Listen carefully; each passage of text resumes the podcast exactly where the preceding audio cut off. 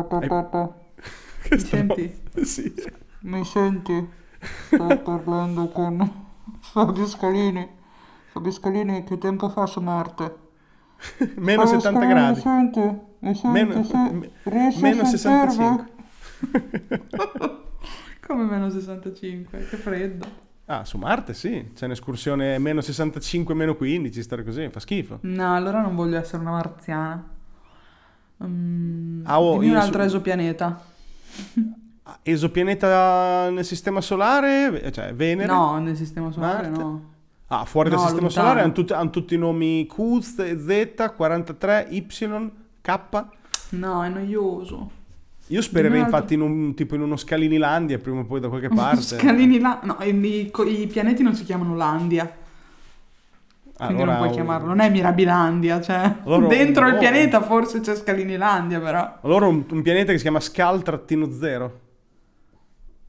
Scal zero. Beh. Tanta E roba. ci sarà una moneta su questo pianeta che è la scalira. Esatto, ovvio. Easter egg per gli ascoltatori di Proxy Luminale. Che mi sono sparata prima la puntata numero 76. 76. Madonna santa. Invece qua siamo su Narrosfera stasera, Siamo su Narrosfera. che ritorna. Ciao a tutti i narrosferini. Come si chiamano i fan di Narrosfera? Beh, io spererei i narrosferiani. Narrosferiani, bellissimo. Perché se no E ci sono, scusami, i, i i- narrosfere- ci sono i narrosferesi anche, se no, però è bruttissimo. I, i- quelli di Proxy, scusami come si chiamano? I proxy, Proxy, luminiani. Sono, sono i proxy, però, non sono i veri fan, sono dei proxy. Sono dei proxy, esatto. So- so- o- oppure sono i luminiani. Madonna, che battuta, nerd. Mamma mia. Mamma mia. No, siamo qui, qui siamo su Narrosfera stasera. E sono con Stefania. No, nostra- non sono Stefania. Ah, non sei sono Stefania? Ste- No, sono un alieno di Cambria. Oh, sti Cambria, eh, fuori dal, dal sistema solare, in una, Sì. in un- dispersa in qualche galassia all'interno del progetto del- di sopravvivenza del genere umano, Esatto. a, a bordo di un Exelon. Esatto, sì, sono, sono da poco uscita dall'incubatrice, non so molto della Terra. Ci sta, ci sta. Ovviamente Stefania sta citando tutte cose relative ai miei libri di fantascienza, però almeno così il pubblico... eventualmente- Questo l'hanno capito in due, quelli che hanno letto i tuoi libri. Beh, es- No, scherzo. Questo alieno è di una simpatia sterminata. Scusami, siamo molto ironici a Cambria. Avete un tipo di ironia da, da millennial. Un po' sì, un po' sì, ci rifacciamo alla cultura Gen Z. Ascolta, ma sono venuta qua perché devo fare una ricerca per Sì. la mia incubatrice, cioè tipo la tesi, no? Per uscire dall'incubatrice. C'è una tesi finale. Così ci piace l'idea di Ateneo, no, del- delle origini. E mi chiedevo, dato che devo fare questa mm, tesi sulla, sulla moneta, diciamo, Ah. del pianeta Terra, in generale degli esopianeti, però eh, ero focalizzata sulla Terra comunque perché da dove è partito tutto, no? E mi chiedevo, diciamo, un po' il senso di questa cosa, perché ammetto che non ho capito bene. Ok. Cioè, il mio pianeta non funziona così. Le cose ci sono e basta, è un servizio dato dalle Cialon. Ok. Qui invece, boh, cioè, sulla Terra so che c'è una storia molto controversa. È molto complicata. Diciamo che, esatto, diciamo che dai vari, insomma, file che sono riuscita a guardare, in realtà ho guardato poco, mi sono detta dai, vado a intervistare un terrestre direttamente. E ho capito che era importante come, come cosa, però non ho capito perché. Cioè, letteralmente è ferro, carta e, e dato. Ok? Sì. A volte, anzi, se ho capito bene, no- non, non li vedete nemmeno i soldi, le monete. Cioè, sapete che sono da qualche parte, ma non sono veramente vostri. No, infatti. Quindi, cioè, qual è il senso di tutto esattamente? Beh, allora, la tua domanda meriterebbe forse anni letterali di, di risposte, però cercherò di sintetizzarle alla mia maniera. Quindi mi perdonerai tu e mi perdonerà il pubblico se sarò magari superficiale in certe risposte, perché sarebbe impossibile entrare nei dettagli di ogni sfaccettatura, perché eh, stiamo proprio parlando del, del concetto fondamentale dell'umanità as we know it, quella contemporanea, quella moderna, quella che è nata un paio di migliaia di anni prima di Cristo e, e siamo ancora qua. Perché la moneta è una delle primissime cose che l'umano ha inventato per, per concettualizzare un valore. Cioè, prima c'era il baratto, giusto? Prima c'era il baratto. Ecco, esatto. quello già lo vedo più sensato, perché dico, io ho delle banane e tu hai una- un cocco e magari ci interessa perché io voglio il cocco e tu vuoi la banana. Quindi Esatto, lo scambio ha più senso, ci trovo più senso, sinceramente. esatto. Infatti ha avuto più senso per eh, decine di migliaia di anni, cioè si presume che da quando l'umano ha iniziato a comunicare in qualche modo, anche a aversi eh, assolutamente ancora primordiali, eh, ha, ha iniziato a concepire che non poteva avere tutto da sé o ottenere tutto da sé e quindi la collaborazione era necessaria. Quindi il- lo scambio di beni e di servizi è nato mh, praticamente col linguaggio, parliamo di veramente decine di migliaia di anni fa. Poi però la cosa si è complicata, nel senso, questa cosa può funzionare finché il sistema in cui vivi è semplice, in cui se hai bisogno di una banana e io ho del cocco, possiamo provare a ragionare che una banana vale, vale tot cocchi per una questione di eh, domanda e offerta. Magari quell'anno ci sono molti cocchi e poche banane, quindi le banane valgono di più rispetto ai cocchi. Ok? Però questo è semplice, è molto semplice. Nell'istante che si complica un po' le cose, l'umano ha deciso che fosse eh, necessario inventare una- un, altro, un altro qualcosa che fungesse da eh, controvalore e da valore intermedio. Di base la moneta è un patto di fiducia, fondamentalmente, in cui due persone riconoscono che una cosa ha un certo valore e le cose che producono, che creano, che coltivano, che fabbricano con il legno, col ferro, col pello, con la pelle, con il vetro, con la sabbia, quello che è, si possono, eh, diciamo, ridurre a quel valore in qualche modo. Faccio un esempio. Prima parlavamo di cocchi di banane, no? Quindi se noi abbiamo deciso che quest'anno ci sono tanti cocchi e poche banane, quindi i cocchi valgono meno delle banane perché di banane ce ne sono meno, allora io prendo una- un'altra cosa che è una conchiglia, ad esempio, e decido che per quell'anno i cocchi valendo meno valgono soltanto una conchiglia, mentre le banane ne valgono tre. Ok? Quindi Mhm. assegniamo praticamente un una, una sorta di rapporto di valore Mhm. a un- una cosa che entrambi riconosciamo come portatrice di valore. Infatti la valuta fondamentalmente addirittura nasce prima della moneta. La valuta, po- si, pe- si pensa proprio alle conchiglie come primo esempio di valuta vera e propria, prima ancora che fosse creata la, la pensa? logica di una... Perché erano carine disco. le conchiglie, cioè lo sono Eh, ancora. Probabilmente sì, erano carine, ehm, molto probabilmente perché questo concetto è nato in eh, popolazioni vicine al mare perché erano più benestanti. Mm, sì. Erano popolazioni che riuscivano anche, fra parentesi, ad avere un apporto costante di risorse. Cioè il mare dona in maniera abbastanza regolare cose, cibo, cose e, e materiale. Quindi quelle culture lì tendenzialmente si presume fossero più, eh, più ricche in generale, ricche nel senso di, po- di possibilità, quindi più eh, prone a inventare delle, delle sovrastrutture per gestire questa ricchezza. Il denaro è questo. Il denaro è un patto di fiducia fra due o più persone fino ad arrivare a una popolazione che può essere piccola o grande, ok? Cioè una valuta può esistere veramente anche soltanto nell'ambito di un piccolo villaggio in cui tutti riconoscono che quelle conchiglie hanno un certo valore, quindi gestiscono con quelle conchiglie i rapporti di valore fra le cose, ok?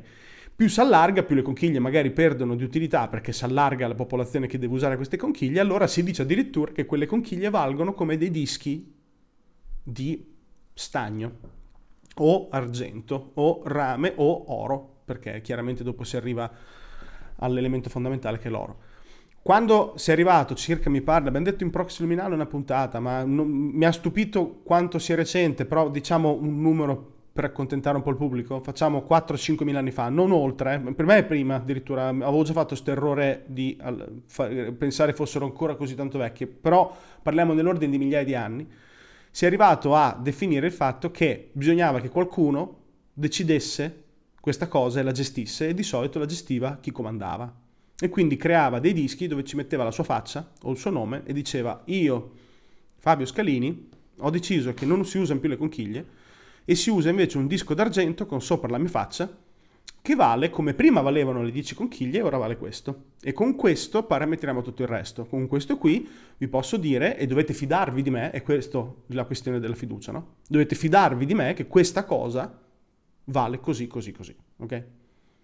È una questione tutta basata sulla fiducia. E l'umanità ha costruito su questo concetto di fiducia il sistema capitalistico, che all'inizio era primordiale. Parliamo che, non so, nell'epoca romana, definire capitalistici i romani è un po' tirato, nel senso che era una cultura ancora troppo arcaica per avere questo concetto di capitalismo. Nel tempo siamo arrivati, fino agli ultimi due o tre secoli, al vero concetto di capitalismo in cui tutto è ridotto al concetto di capitale. E il capitale è qualsiasi cosa, bene o servizio, forza, intelligenza, pensiero, qualunque cosa che può generare un profitto. E questo profitto è parametrato a questa moneta o questa valuta, perché dopo esistono gli stati e ognuno batte una moneta diversa, perché non siamo andati d'accordo per millenni. No? Questo lo sai come alieno, che non siamo, sì, un, sì, sì, non siamo una, una, un pianeta che va molto d'accordo con i vicini. No, decisamente. Ecco. Quindi ogni Stato, ogni contea, ogni ducato ogni marchesato eh, decideva qual era la valuta di cui fidarsi. Poi chiaramente bisognava che si mettesse d'accordo con gli altri marchesati, ducati, contee e stati, baronie, su quanto valessero queste valute rispetto alle altre, perché io magari sono nella contea di Scaliniland e tu sei nella contea della di Tellaland, ok? Tu hai del, dell'ottimo pesce e io dell'ottimo cinghiale, ma a me manca completamente il pesce, a te ti manca completamente il cinghiale, bisogna che troviamo un modo per distribuire cinghiali e pesci. Mm-hmm. E mhm. quindi io, io, vengo da te e ti dico, io ho queste monete le, e tu hai quelle lì, come facciamo? Eh, ma la mia economia di Scalini rende più forte della tua. Ok? Perché io sono più grosso, ho anche più soldati, sono più, sono più cazzuto, la tua è un po' più piccola. Quindi, secondo me, mi spiace, la tua vale meno. Non ci posso fare niente. Non, ci, non riesco a pensare che la tua valga di più della mia. Quindi, la mia moneta di Scalini vale di più della tua. E questo parametro, ok, è alla base proprio della differenza delle monete fra i vari stati. Ogni stato ha una valuta diversa in base a vari parametri. Nel passato era la forza o, le, o la potenza o le capacità economiche e adesso è diventato di una complessità inaudita e com- non è il caso di entrare in questo, questo caso. Cioè, è, un, senso, è, complesso. Ecco. È molto complesso. La mia domanda è, come si arriva da un concetto co- così semplice, come mm-hmm. può essere magari il baratto, eccetera, così, a giocare in borsa i propri investimenti? Cioè, capito? Perché alla fine è la stessa cosa, è tutto un gioco, no?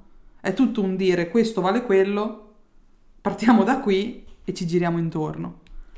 Sì, perché è tutto basato su fondamentalmente una, una, logica di accordo, nel senso se tante persone vanno d'accordo su qualcosa, l'umanità è, è stata in grado di costruire castelli incredibili, castelli in, eh, concettuali incredibili, ma è una questione appunto di quanto eh, ci si mette d'accordo su degli, dei paradigmi archetipali, su, de, su, dei concetti archetipici che eh, ci legano tutti perché siamo tutti d'accordo. Quindi, ad esempio, uno dei primi in assoluto è stato che quel metallo giallo difficilmente rintracciabile che si trova soltanto in certi posti, si scioglie in, abbastanza facilmente e non si corrode mai, quello lì vale un po', quello vale perché quello è buono, quello è bello, ok? È bello, non si rovina, ed è eterno. Quindi abbiamo detto tutti, tutti insieme, tutto il pianeta, ci siamo messi d'accordo che l'oro era un ottimo eh, materiale da considerare, diciamo, centrale. Ok, era un materiale Perché ad esempio potevano... l'oro e non i diamanti?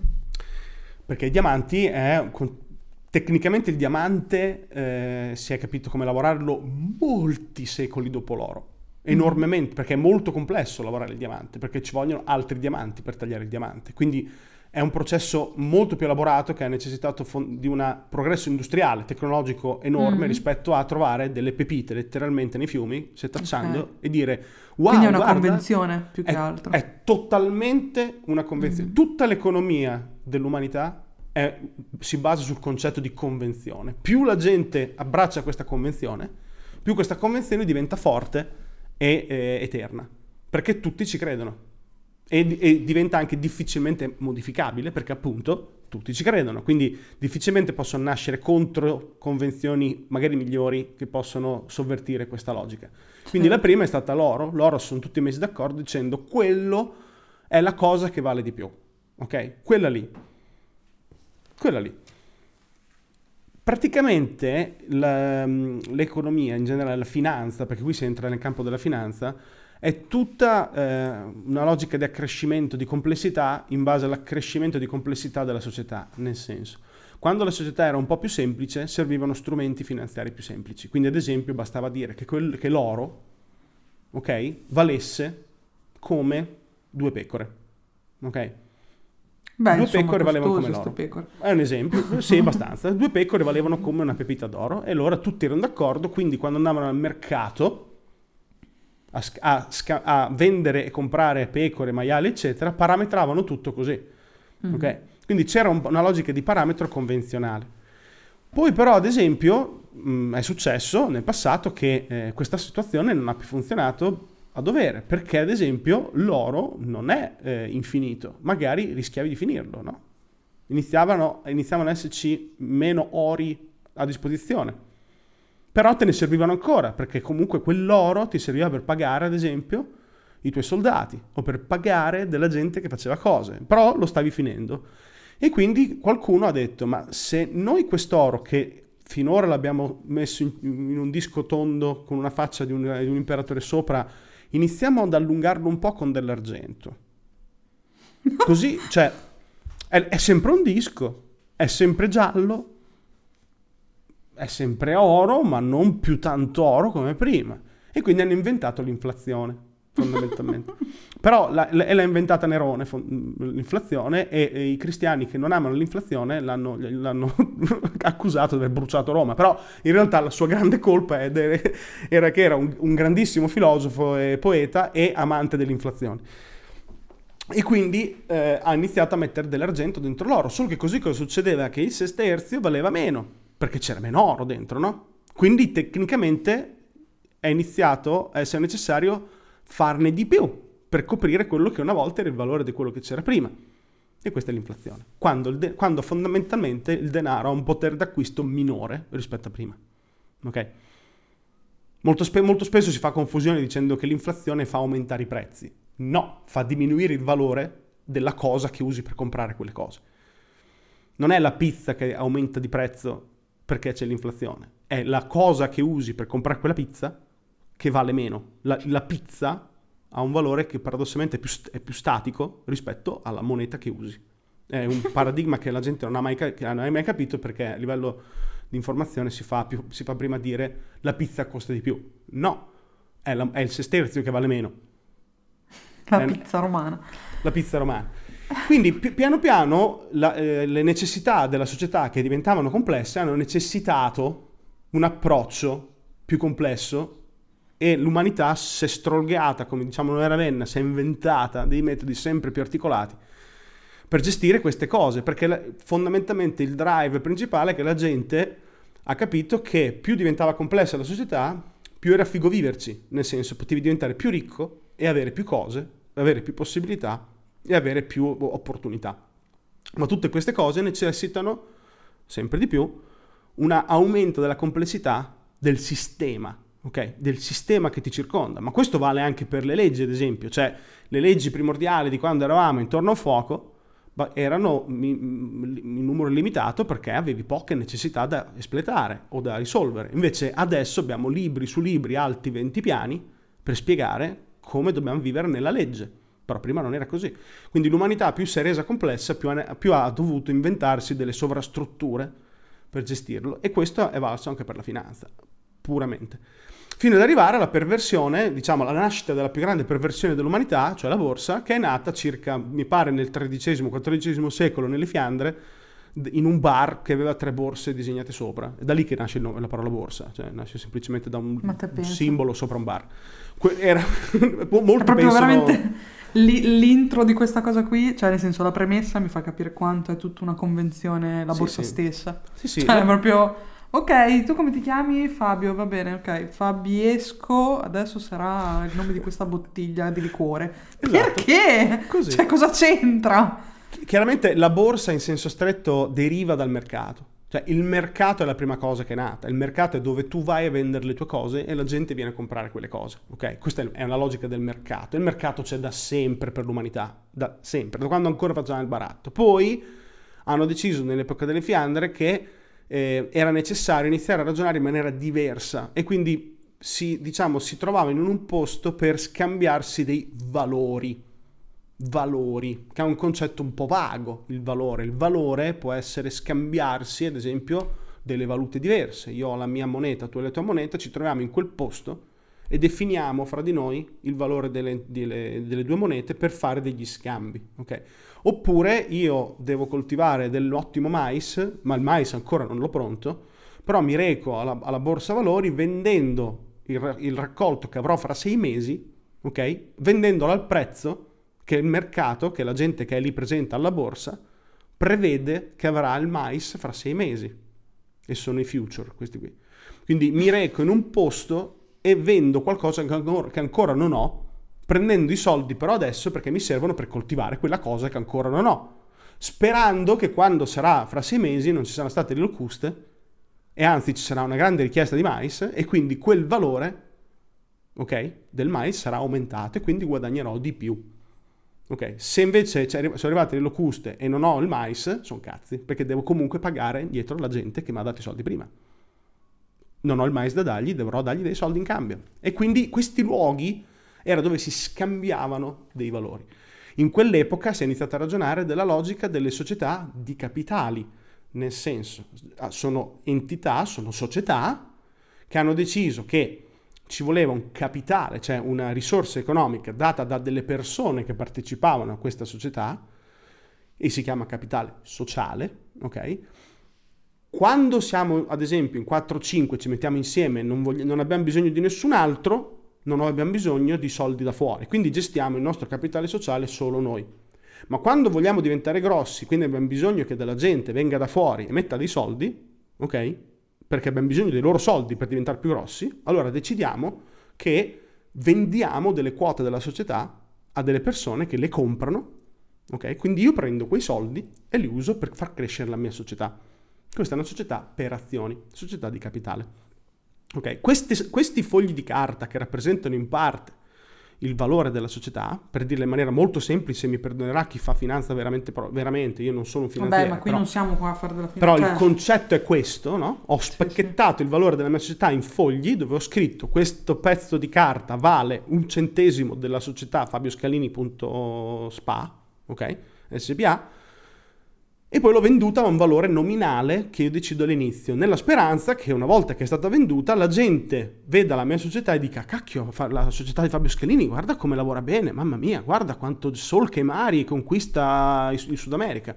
Quel pezzo di carta lì ora vale di più, perché la sua società è buona, quindi quel pezzo di carta lì che ce l'ha in mano la Stefania che l'ha comprata quel giorno alla borsa, l'ha comprata a meno e potrebbe venderla di più e guadagnarci. E quindi nasce il trading ok?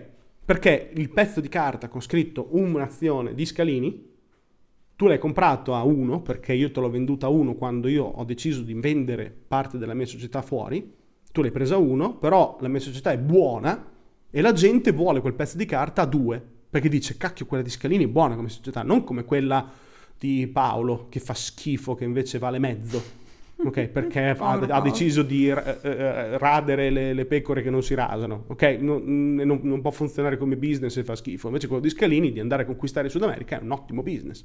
E quindi voglio quell'azione lì, non voglio quell'altra. Quell'altra vale meno, mi fa schifo. E quell'azione perde. Invece la mia, che lavora bene nella mia società, vale di più e quindi l'azione guadagna valore. E quindi tu la puoi vendere alla borsa a qualcun altro. A me non mi interessa a chi l'hai venduta, perché io ormai ho i soldi, li ho presi, io te l'ho dati, no? Ti ho dato l'azione, boh, io sono a posto così. Sei tu dopo che guadagni in maniera derivata del valore vendendola, ok?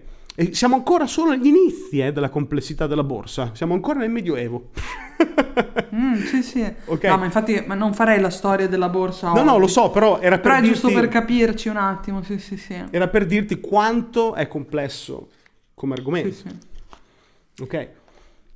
Questa fondamentalmente è la logica della, della finanza. Parte da qui, poi da, da qui in poi diventa sempre più paradossale, sempre più complessa, fino ad arrivare a delle perversioni che adesso non stiamo a trattare perché non è di certo questa la sede e inoltre non ti servirà per, per il tuo esame per eh, abbandonare no, l'incubatrice su Cambria, però siamo arrivati al concetto del fatto che dato che scambiarsi questi valori, questa merce, questi prodotti, questi derivati, queste cose nella borsa valori genera del profitto, si è creata tutta un'economia intorno a della gente che campa facendo lavorare il denaro. Okay? Quindi c'è gente che tutto il giorno compra l'azione di Scalini e la rivende un po' di più, oppure addirittura vende senza avere in mano l'azione di Scalini, quindi gioca al ribasso, perché crede che l'azienda di Scalini faccia schifo, quindi guadagnerà se l'azienda di Scalini fa schifo. Okay? E inoltre, è un po' un gioco d'azzardo, insomma. Allora, eh, questo è un, è un, altro grande argomento legato al fatto che sì, molto spesso si pensa che la finanza abbia delle tangenze col gioco d'azzardo, ed è vero, per certi versi sì. Perché eh, può esserci diciamo, la finanza di tipo tradizionale, quindi il gioco da investitore, quindi scegliere una buona azienda che fa del buon lavoro, fa del buon profitto, quindi ti fidi di quell'azienda perché lavora bene, quindi non è d'azzardo è aver studiato che quell'azienda lavora bene, diventa d'azzardo quando inizi appunto a giocare con dei derivati finanziari che sono complessi come argomento, però in pratica sono Ehm, delle creazioni a tavolino matematiche, praticamente basate su calcoli probabilistici, che eh, possono essere vendute, no? sono dei derivati dell'azione, sono dei derivati di un valore. La parola già derivato ti fa capire che è una, una sovrastruttura, anche questa è una, un'invenzione mh, mm, a tavolino. No, ripeto, non entro in questo argomento perché è molto complicato. No, no, ma infatti è quella che ha causato la crisi complicate. del 2008, fra parentesi. Quindi i derivati. Fantastico. Per fare un esempio, questo qui, però in realtà forse è un piccolo esempio che aiuta le persone a capire cosa sto dicendo. Sì, in sì, realtà, no, infatti anche perché, nel senso, se non fai esempi, secondo me non si capisce. Molti esatto. non, ha, non, lo sanno neanche cosa è successo nel 2008, però praticamente nel 2008, quando è crollata tutta l'economia, cosa è successo? Che eh, deriva è una cosa vecchia ancora degli anni 70, negli anni 70 si erano resi conto che ehm, tutti compravano case, no? facevano mutui, e tutti li pagavano perché l'economia era solida, tutti pagavano il mutuo, nessuno si sognava di non pagare il mutuo, no? Era, diciamo, tradizione che la, la, famiglia di buona creanza comprava la sua casetta e iniziava a pagare alla banca le sue monetine per comprarsi la casa e non smetteva mai, tutti pagavano tranquillamente. Qualcuno si è reso conto che si poteva fare un giochino derivato di prendere questi mutui che sono fondamentalmente dei fogli, no? con scritto Fabio Scalini pagherà tot, Fabio Scalini pagherà 100.000, Stefano Di Tella pagherà 50.000, Paolo pagherà 30.000, eccetera. Prendere questi fogli con scritto il valore della, dei soldi che Fabio, Stefani e Paolo hanno preso in prestito, metterli tutti insieme in una torta, tagliare questa torta a fette, ok? E vendere queste fette come derivato finanziario sul mercato, sulla borsa. Ok? Li vendevano, che si chiamano cartolarizzati, vendevano questi, queste fette sul mercato e dicevano queste fette sono buonissime perché quelli che sono dentro queste fette sono Fabio, Stefano e Paolo che pagheranno sempre i mutui, non smetteranno mai di pagare i mutui. Quindi queste fette che vi vendo sono molto buone e vi danno degli ottimi interessi, perché quelle persone sono molto affidabili e pagano sempre. Ok? Cosa è successo? Che però nessuno se n'è fondamentalmente fregato di andare a controllare davvero se sta gente pagava e negli anni la gente ha iniziato a smettere di pagare, piano piano l'economia si è degradata, hanno iniziato a smettere di pagare e quindi è successo che improvvisamente qualcuno è andato a dare un'occhiata, ha visto che le fette in realtà dentro avevano degli strati marci e quindi improvvisamente quelle fette non le voleva più nessuno, non valevano più niente e quindi il loro valore è crollato completamente deflagrato completamente, solo che ce n'erano un milione di miliardi di steffette e quindi si è creato un, un, buco gigantesco a livello finanziario che ha fatto crollare le banche, che, che, ha, che ha, creato una, una, reazione catena che ha fatto crollare l'economia. E questa logica di mettere insieme delle fette e tagliarle. Credo di aver capito perché comunque allora per gli umani è così complesso capire la finanza, perché oggettivamente è una cosa finta, sì, sì, completamente finta che però ha degli impatti veri e reali sull'economia. Cioè, per, credo che tutti abbiano sentito le, la crisi del 2008. Quindi, sì, perché, perché dopo chiaramente a cascata, esatto, tutti hanno vissuto di quel problema. L'altro grande problema della finanza è che è pervasiva, eh, è ovunque. Tu non lo sai, ma c'è. Molta gente non, guarda, non lo sa, non ci pensa, non, è, non si ferma a chiedersi ogni tanto ma cos'è la finanza esattamente? Pensano che sia come nei film, la gente che gioca a Wall Street, eh, che urla in piazza Wall Street o compra un'azione so, della Fiat o di Eni, di Enel, ma la finanza è una cosa molto complessa che pervade ogni micro aspetto della tua vita. Tu non lo, non lo, non lo pensi mai, non, non, te l'aspetti mai, ma basta che ad esempio appunto queste fette marce facciano fallire una banca in America e improvvisamente ti trovi senza lavoro anche se lavori in un'acciaieria, perché la tua acciaieria in realtà è fallita. Sebbene non c'entri niente apparentemente con quel crollo, però non puoi sapere in realtà l'acciaieria, ad esempio, se aveva preso dei prestiti con quella banca là, o se aveva preso prestiti garantiti da quelle fette lì e quindi se ti hai preso dei soldi garantiti su delle fette marce, ok? I tuoi soldi li devi ridare subito indietro, ma non li hai e fallisci. Quindi tu, come, come persona umana, in realtà subisci perennemente ciò che succede nel mondo della finanza e paradossalmente molte, molte persone non gliene frega niente di questa cosa. Non ci guardano. Sì, sarebbe da capire un po' perché nel senso sapendo che tutti siamo immersi comunque in questa rete che muove il mondo, perché comunque l'economia letteralmente muove il mondo, le decisioni del, di stati in base a cose, decisioni di, di grandi multinazionali che fanno il, il, buono e il cattivo tempo no? di questo pianeta, di questo vostro pianeta, ci sarebbe da capire perché non tutti gli umani sanno cos'è e come si gioca a questo gioco. Beh, prima di tutto perché in realtà per un, vari motivi che sono complessi da andare a individuare e non li so tutti, nel senso che possono essere delle mie supposizioni, a scuola non lo insegnano. Nel senso, insegnano latino, greco, l'inglese, il francese, l'educazione fisica e la geografia, ma solo rare scuole fanno un po' di finanza. C'è un po' di economia. Ma poi non la fanno in modo... Diciamo che c'è economia finanziaria di base, ad esempio ragioneria o poco più ok? Magari qualche altra scuola con qualche corso sperimentale approcciano certi argomenti, però alla base non ci vanno mai, cioè non ci vanno veramente addosso per darti il contenuto necessario a te, povero stronzo, per, per, per capire veramente la finanza, ok? Raramente puoi incontrare qualcuno per strada e, e chiedergli che cos'è un tasso di interesse, c'è il rischio che non ti sappia rispondere, ok? Quindi è veramente una, un, un argomento che non viene insegnato e uno si chiede perché. Allora, prima di tutto è boh. Secondo è, secondo me, mm, secondo me il motivo principale è legato al fatto che è una questione di potere. Okay? Chi detiene conos- le, la consapevolezza, la conoscenza reale della finanza è chi ha il potere nella società reale contemporanea. Mm-hmm. Se tu, cittadino, come altri cittadini, ehm, foste coscienti di cos'è la finanza, non avreste bisogno di tutta quella sovrastruttura che sono le banche, ad esempio, o i consulenti finanziari, o il mondo appunto della, della finanza tradizionale, per gestire il vostro denaro. Il vostro denaro potreste gestirlo da soli, solo che questo genererebbe una perdita di potere e di controllo. Quindi secondo me nel, nel, è stata una decisione nel passato perché probabilmente era derivante dal fatto che le persone erano più ignoranti, quindi non si pensava fossero in grado di capire certe cose, ed è rimasta come tradizione perché in realtà è comodo, perché così non, non di, diluisci il potere e in realtà lo accentri solo mm-hmm. in mano a qualcuno. Quindi per me è più una questione proprio di tradizione che è diventata una cosa eh, funzionale al mantenimento del potere accentrato. Questo secondo me è il motivo principale. Però di base la gente non sa quasi niente di finanza. Molto spesso arrivano le crisi, vieni coinvolto, perdi la casa, perdi il lavoro, cos- la, il, tu- il, tuo denaro vale meno. E non, non sai nemmeno perché. Ma non sai perché. È come essere puniti da delle divinità che... Sì, esatto. Improvvisamente decidono... sì, sembra molto questo in effetti. Nel senso... Fa molto questo effetto qui. Ma ci sono altri aspetti che sono bizzarri della, della finanza, ad esempio la psicologia di massa. Praticamente la finanza, soprattutto nell'ambito borsistico, si basa quasi esclusivamente, eh, no, quasi, è un po' forte quasi esclusivamente, in larga parte, sulla psicologia della massa.